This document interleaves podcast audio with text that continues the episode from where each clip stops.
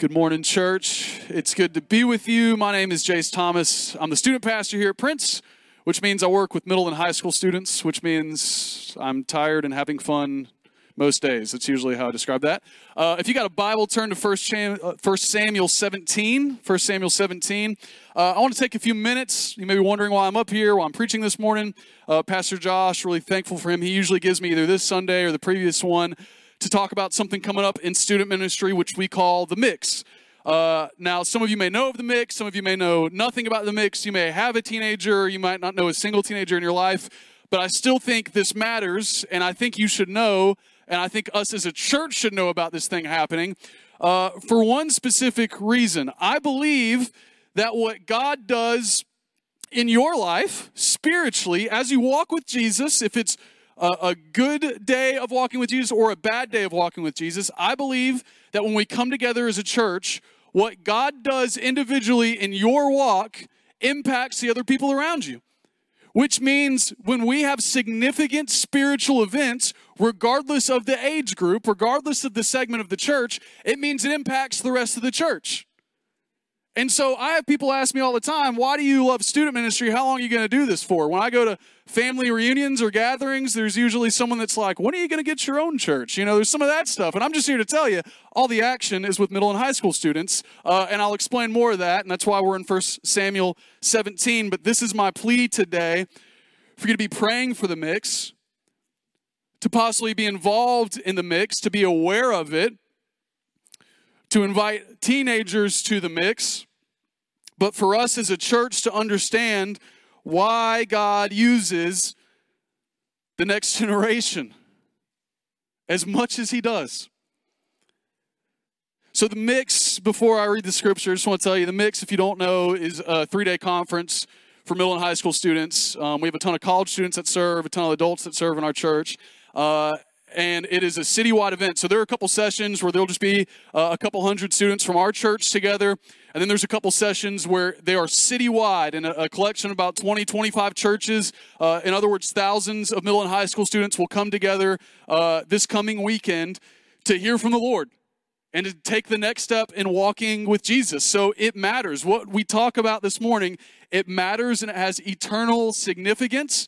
And it's why I think the mix is so important because we're setting aside three days and just encouraging students just to hear from God and keep their eyes focused on Jesus. That matters. Amen. All right. So let's look at First Samuel 17. Now, we're basically going to be all up in this chapter today, which means there's a lot of scripture. So I'm going to give you some highlights and then we're going to slow down and read a couple things, but just know we're going to jump around a little bit this morning. So let me just kind of tell you where we're at in 1 Samuel 17. There is a war that's about to break loose between uh, the Philistines and the Israelites. And it takes place in this battlefield in this valley, and on one side, we have the Philistines, and on the other side, we have the Israelites. And they're probably preparing for war. King Saul, the king of Israel, is likely strategizing and working with commanders and units and positioning and all of these things, but something happens. And you may know this story, you may be aware of this, but something upends the whole plan to go to war and to fight between these two armies. See, a champion comes forward. We see this in 1 Samuel 17, verse 4. It says, There came out of the camp of the Philistines a champion named Goliath of Gath, whose height was six cubits and a span. In other words, what we know about Goliath, he was probably nine or 10 feet tall. In other words, he was big. He was a, he was a big boy. He was a large man. Like I think about like the biggest people I can think of. I think of like The Rock, you know, like Dwayne Johnson, who's just a human rectangle. Like I think about him being big, but the, Dwayne The Rock Johnson does not even come close to Goliath. Nine or ten feet tall, wearing hundreds of pounds of armor. He comes out as a champion of the Philistines. And it says in verse 8 that he stood and shouted to the ranks of Israel. Why have you come out to draw up for battle? Am I not a Philistine, and are you not servants of Saul? Choose a man for yourselves and let him come down to me. If he's able to fight with me and kill me, then we will be your servants. But if I prevail against him and kill him, then you shall be our servants and serve us. Well, this changes like the whole scene. You have these two armies that have been strategizing and positioning and planning and preparing for war, but now you have this ginormous human being come out to the center and basically say, Hey, I'll be the champion of my people if you send out a champion for your people, and then we'll just 1v1 this thing, and whoever comes out on top will declare the winner of the war. And so if I win, then Israel will, will serve the Philistines. And, and, and if you win, then the Philistines will serve Israel. And this, this is how this will work. So who's your guy? Who's your champion? Now, this is interesting because not only does this change the tone of this whole story where we, we're about to have this war, but now we're going to have this one on one confrontation, it also asks this question that taps in to part of why the Old Testament is so important for us today. He asks this question Who's your champion? Who's he going to be? And by asking this question, what we realize is it falls into a series of questions that the Old Testament has been asking. When Adam and Eve first sinned, they asked the question, well, that Adam didn't work out, so who's going to be the second Adam? The prototype kind of malfunctioned back there, so who's going to be the archetype that we'll be able to imitate? Who's going to be the perfect man, the perfect human? Where is he? God asked Abraham to sacrifice his son Isaac, and at the last moment, tells him to stop. It was a test of faith, but what God tells us is that he will provide the sacrifice. So then the question becomes well, who is the right son? If Isaac wasn't the right son, who then is the right son? If God was going to provide a sacrificial lamb, who then is that blameless lamb to be sacrificed? And now we end up here where we're saying, okay, well, who is then the champion of God's people? It's a really, really important question.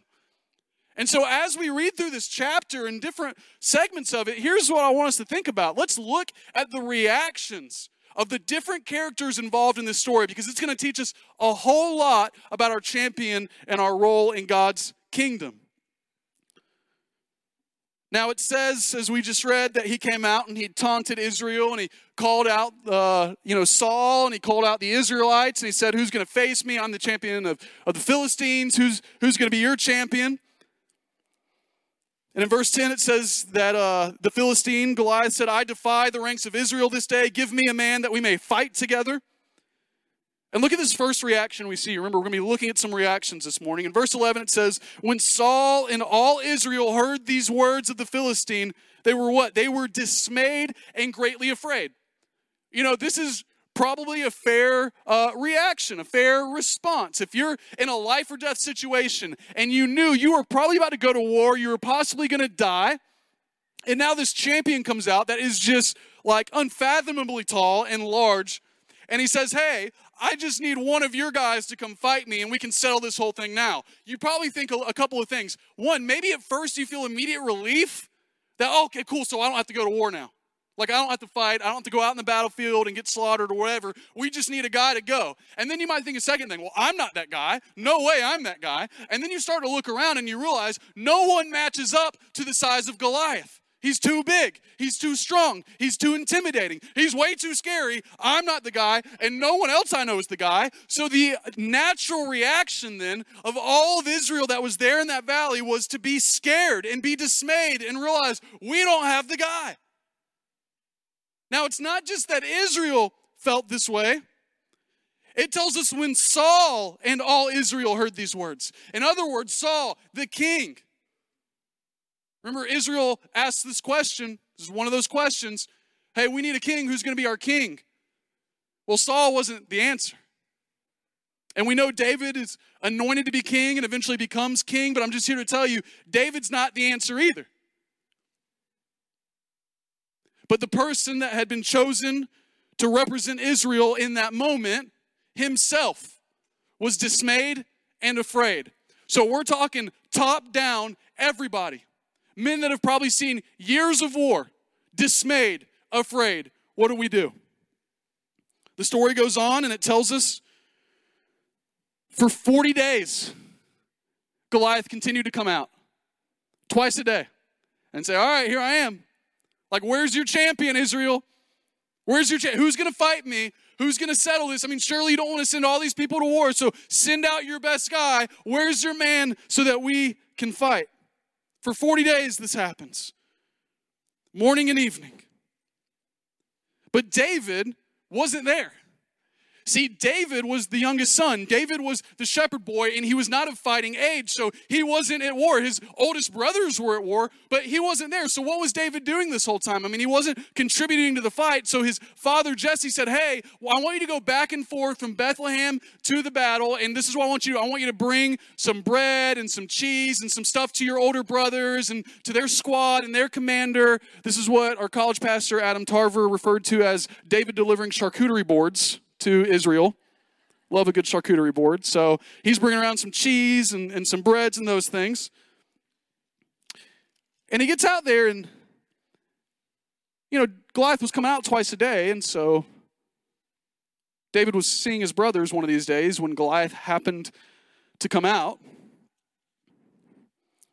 And he heard him talking, so he left the things that he brought. It says, verse 22, it says, David left the things in charge that he had brought with the keeper of the baggage, and he ran to the ranks and he went and greeted his brothers. And as he talked with them, behold, the champion, the Philistine of Gath, Goliath by name, came up out of the ranks of the Philistines and spoke the same words as before. So listen. We're looking for reactions here, right? We know before Saul and all of Israel, how did they react? How did they respond? They were dismayed and they were scared. They were afraid. But what does David do? This is amazing. It, we don't know what David did. It just says, and David heard him. We're going to pretty quickly find out what David was feeling, but I just think that's worth noting that we didn't see immediate fear from David. We didn't see immediate response. We just saw David heard him. He heard him. It says, All the men of Israel, when they saw the man, they fled from him and were much afraid. And the men of Israel said, Have you seen this man who's come up? Surely he's come up to defy Israel. They're thinking, man, this guy's challenging us. They're challenging our kingdom, challenging our people. And it says, the king will enrich the man who kills him with great riches and will give him his daughter and make his father's house free in Israel. And David's hearing all this. He's hearing them say this. He's hearing them talk about, hey, will no one stand up to this guy? Like, he's challenging us. Like, this hurts, you know? Like, somebody needs to do something with this.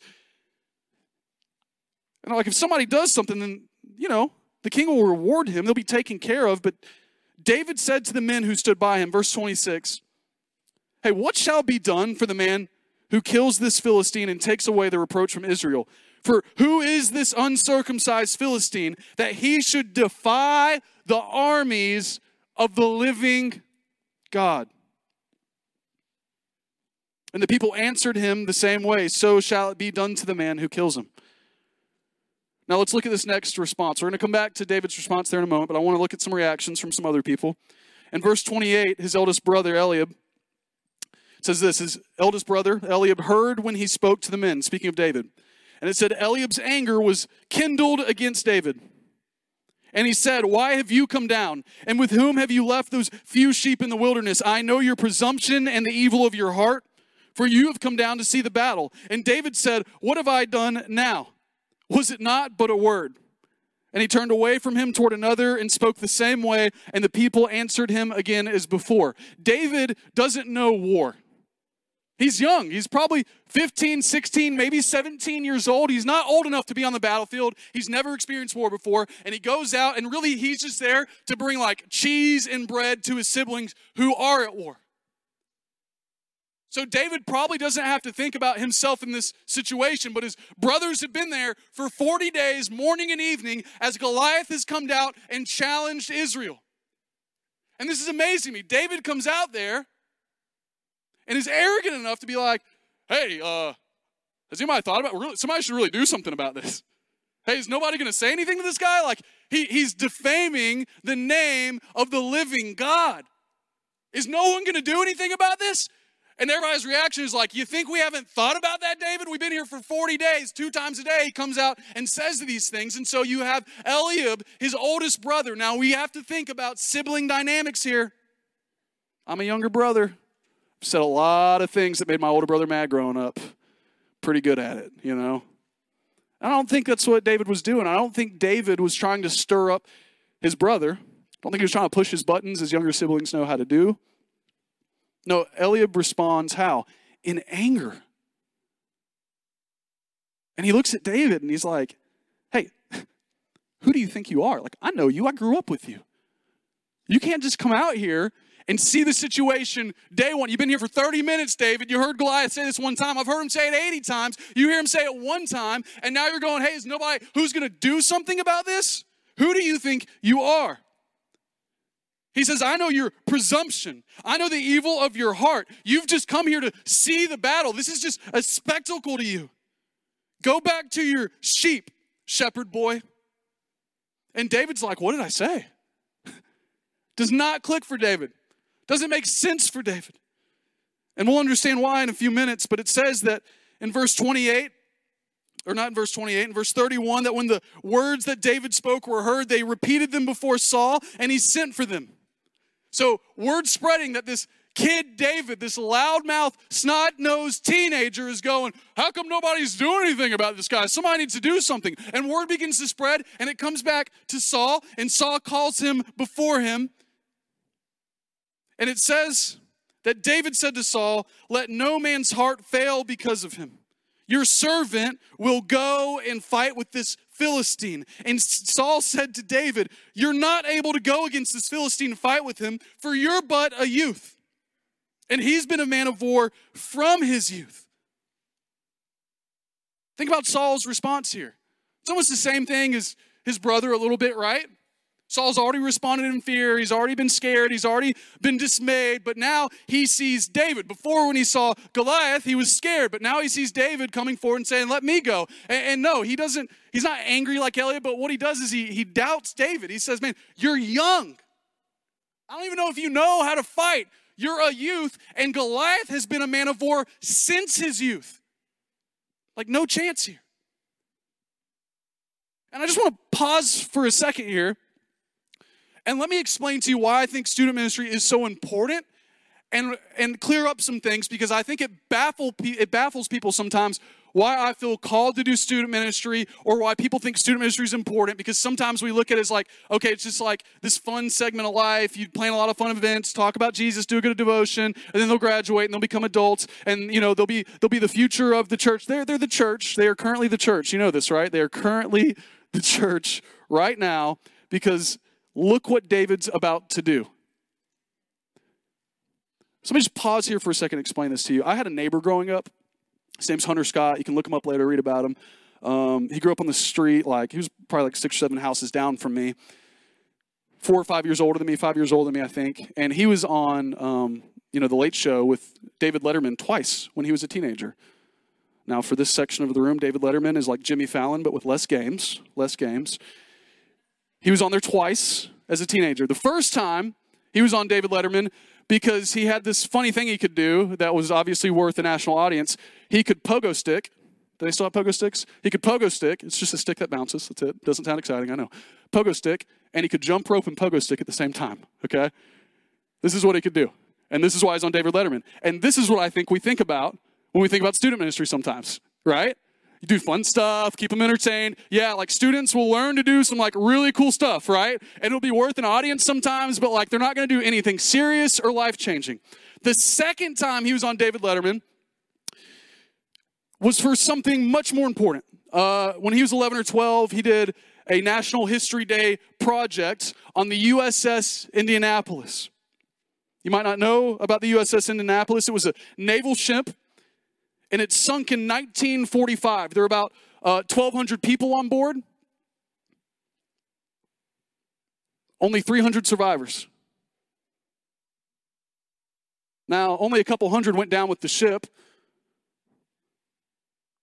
The other 700 or so were left out at sea for a day or two and by the time they were saved, there were only 300 of them. And Hunter Scott did his project on this because he was watching the movie Jaws, and it's mentioned in this movie. And so he's like, oh, that might be a cool project. I want to learn more about that. And as he began to do research, he found that the captain of the ship, his name was Charles McVay III, sounds like a good captain's name, he was held responsible for the deaths of about a thousand people. Now we know a captain's responsible for a ship but this is one of the largest single losses in naval history with a ship. One day. The blame was put on him. He was held responsible and carrying that guilt and that shame and the burden of knowing that he was the one who took the blame. He committed suicide about 15 years later. And Hunter Scott, as a 12 year old boy, began researching this and reading articles and reading stories from the survivors. And what he began to believe is that Charles McVay was actually innocent. And so he began to interview over 150 survivors. A middle school boy began calling and interviewing all of these survivors from this tragedy and asking them questions because now his sights weren't just set on a grade or a good project or an attaboy or a ribbon or anything like that. His sights were set on justice and innocence for this man who had been wrongly named guilty for this tragedy. So my neighbor at 15 stood before Congress with a group of survivors. And he pled the case that Charles McVay was innocent.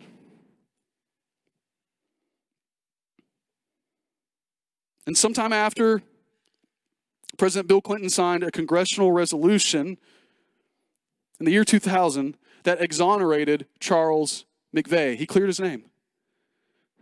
This is unbelievable. That a 15 year old boy who started a project in middle school would see it through. This is what I think about when I think about student ministry, okay? We, we look oftentimes at middle school students, high school students, even college students. We look at them often the same way that we look at David through the eyes of his brother and through Saul. You're so young. You don't know what the world's really like. You don't have the experience. You're just here for the spectacle. You just got, hey, you're just excited right now. Just give it like a week. Just calm down. Just breathe.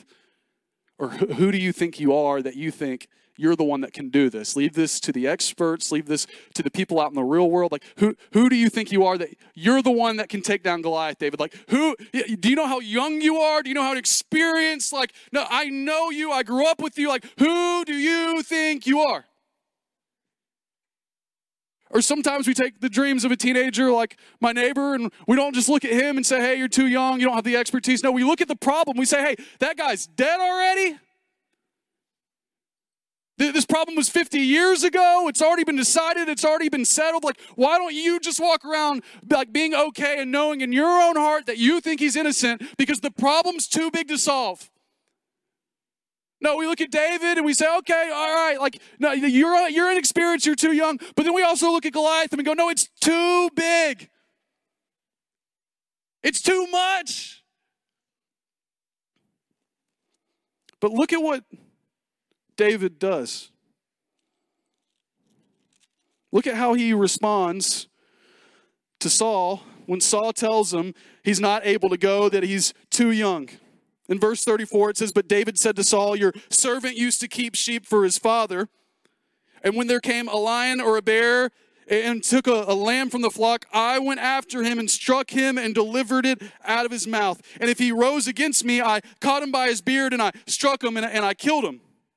Your, your, your servant has struck down both lions and bears, and this uncircumcised Philistine shall be like one of them, for he has defied the armies of the living God. Now, you may see this and you may think, oh, so he's making a case for himself. And he's saying, no, you don't know me like that, Saul. Like, I've been out there. I know being a shepherd boy seems like really nice and sweet and like really good for like, you know, kids' books and like good stories and all that stuff. But no, there are bears out there and I've fought them. But that's not what David's doing. David's not making a case for himself. Look what he says in verse 37. It says, David said, The Lord who delivered me from the paw of the lion and from the paw of the bear will deliver me from the hand of this Philistine. And Saul said to David, Well, go and the Lord be with you. David's not saying he's the guy. David's not saying he has the ability. David's saying that those experiences he had as a shepherd boy in the wilderness protecting those sheep were strictly the Lord delivering him from those situations. So let's think about the responses we've had so far, and then let's look at what David's doing. First of all, David and Israel, and David's, or not David, Saul and Israel and Eliab, we're all looking at Goliath and they're going, too scary, too big, too powerful, insurmountable, can't overcome them, we're doomed. And then David's the only guy that steps up and says, hey, maybe we should do something about this. And then everybody instead shifts their focus from Goliath to David, and they say, too small, too weak, too young, too inexperienced. But what is David doing? Because so far we've heard that David heard Goliath, and it just says he heard him, period. And then David walks around, he's like, Is anybody going to do anything about this? He's defied the armies of the living God. Now, think about this for a second. David responds differently from everyone. Specifically, David responds in faith, but we're going to see what that faith produces. But the first way I think he responds through faith is that he sees this is a spiritual battle. See, the men of Israel were saying, What shall be done for the man who kills this Philistine and takes away the reproach from Israel? He's thinking, Man, who's going to take away this guy that, that, that's challenging our lives and our way and our pride and our people and our army? They're thinking earthly, but David steps up and responds to them and says, Who, Who's going to defy the guy that's defying the armies of the living God? He sees that it's a spiritual matter. It's a spiritual battle. That this isn't just about the people. It's not just about the battle. It's not just about the families back home or the wealth or good of the country. He sees that this is ultimately about God. His faith allows him to see that it's spiritual in nature. But his faith also allows him to see something else. And I want to jump here to verse 43. David has spoken to Saul. He's pleaded with Saul. He says, Hey, listen, the Lord delivered me. He's going to deliver me again. Saul says, Go. And David approaches the Philistine. And in verse 43, it says, The Philistine said to David, Am I a dog that you come to me with sticks? And the Philistine cursed David by his gods. The Philistine said to David, Come to me, and I will give your flesh to the birds of the air and to the beasts of the field. This is what happens before you have any epic climactic battle in any movie. You got to talk some trash to each other, right? But this is actually customary at the time. Goliath is the champion, and, and David has come forward. He's the man that Goliath called for, and they face each other, and he, and he tells them what he's going to do to him. And then, verse 45, it says this David said to the Philistine, You come to me with the sword and with the spear and with the javelin, but I come to you in the name of the Lord of hosts, the God of the armies of Israel whom you have defeat, whom you have defied. This day the Lord will deliver you into my hand, and I will strike you down and cut off your head. And I will give the dead bodies of the host of the Philistines this day to the birds of the air and to the wild beasts of the earth, that all the earth may know that there is a God in Israel. And that all this assembly may know that the Lord saves not with sword and spear, for the battle is the Lord's, and he will give you into our hand. See, David's faith gives him the ability to see that this is a spiritual battle, but it also grants him the ability to see who the champion is. Remember, this is the question who's the champion? David's not the champion. David's the representative of the champion. See, David comes out to meet him, and Goliath says everything he says, but he says, No, listen, uh, this assembly will know that the Lord saves. That the battle is the Lord's, that he will give you into our hand. Everyone's looking at Goliath and they're saying it's too big. We can't do it. And then they're looking at David, they're like, he's too small, he can't do it. And David's going, You're right. We can't. I can't.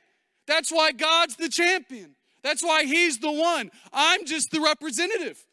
So David goes out and he steps out to face Goliath. And it honestly, it reminds me of the scene from The Lion King, which is one of the greatest animated movies of all time. Where Simba, as a you know small cub, is backed against the wall, and there are all these hyenas around him, and he fears for his life. And he thinks, okay, well, I've been practicing on this roar, so he kind of, you know, like resets and, and he goes, rawr, you know, and the, the hyenas laugh, and he's like, rawr, and he kind of laughs, but then he really digs down deep and he bellows this deep, resounding roar. It almost surprises him, and he watches the hyenas scatter. But just as he's kind of like, wait, how did I do that? He realizes it was his father, Mufasa, the full grown lion, behind him, and that's what the hyenas saw. That's what David is in this situation. He's just standing in front of God saying, Hey, listen, I, I'm not actually going to do this. I know you're talking about like beating me and all this, but like God's going to deliver you, and I'm just going to cut your head off at the end and take it back to my home.